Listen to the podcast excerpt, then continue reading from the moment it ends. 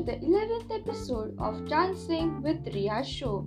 The title of today's episode is all about dance for all the beginners as well as all the beautiful, awesome, and great dancers out there. Hi, my name is Ria.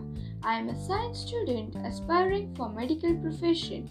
I choreograph classical, western, hip hop, fusion, and contemporary dance style. Today, I am going to continue with the same topic of last week that is, dance can be defined as. This episode is interconnected to the last, so this will be part 2 of the topic. So let's begin with today's episode. Before we begin with the topic, if you haven't yet listened to the last episode, then first do listen to it. As I said in the beginning, it is interconnected to the last episode. So let's begin with the topic Problems in defining dance. In this topic, we will see about defining according to function, distinguishing dance from other pattern movement, and defining according to intent. So let's first see about defining according to function. Within this broad spectrum of forms, dance fulfills a number of very different functions, including the religious, the military, and the social. Nearly all cultures have had or still possesses dances that play an important part in religious ritual. There are dances in which the performers and even the spectators work themselves into a trance in order to transcend their ordinary shelves and receive the powers of God, or as in the case of Indian temple dancers, in which the performers enact the stories of the gods as a way of worshipping them.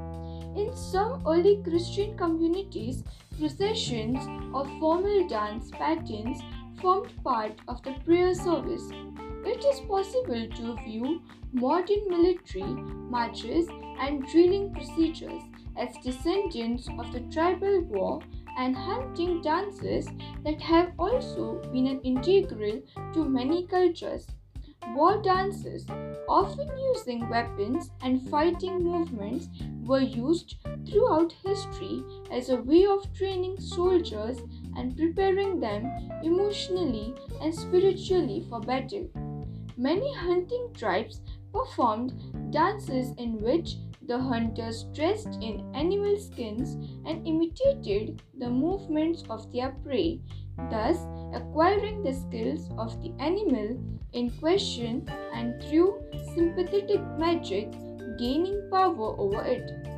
Dance also plays a number of important social roles in all cultures, notably in matters of celebration, courtship, recreation, and entertainment.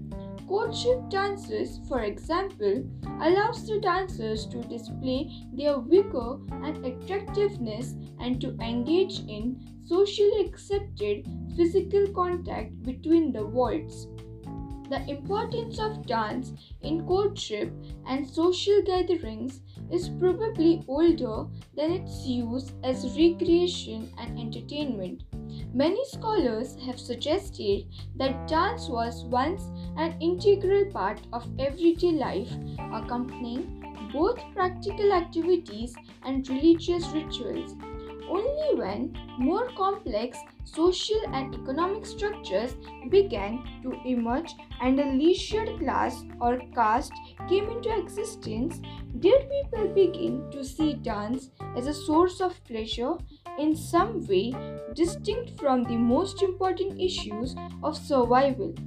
As tribal societies gave way to more complex civilizations, many of the earlier ritual forms, such as religious, work, and hunting dances, gradually lost their original significance and developed into recreational folk dances while still retaining many of their original motifs such as the use of sticks or swords in the English Morris dance or the pole in maypole dances. All kinds of dance in all stages of evolution, however, have retained some importance as means of social cohesion. Dance has also been used as means of displaying political or social strength and identity. Now, let's find out in detail about distinguishing dance from other pattern movement. In all the different dance forms, movement becomes dance through stylization and formal organization that may be variously determined by an aesthetic idea or by the function of the dance. There are, however, many kinds of activities involving disciplined and patterned movement that do not fit the category of dance. For example, sports or the behavior of certain animals because the principles that govern these activities are not the crucial principles of aesthetic pleasure, self expression, and entertainment.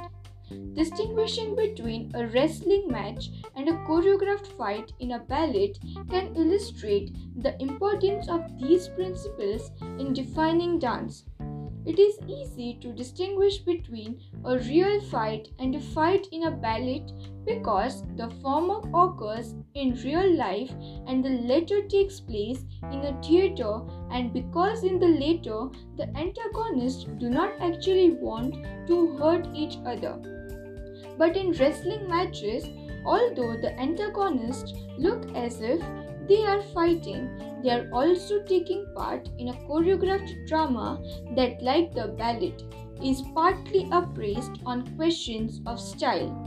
In the wrestling match, however, these questions of style are not, as in ballet, central to the event but only incidental. The principle most strongly governing the fighter's movements in the scoring of points rather than aesthetic appeal or self expression. For this reason, even choreographed wrestling matches do not fit the same category as dance.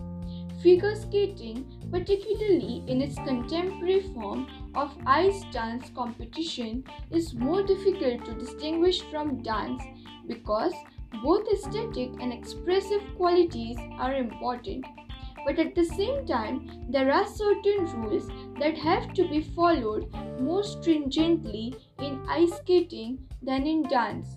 And once again, the governing principle is the competitive display of skills rather than the enjoyment of movement for its own sake.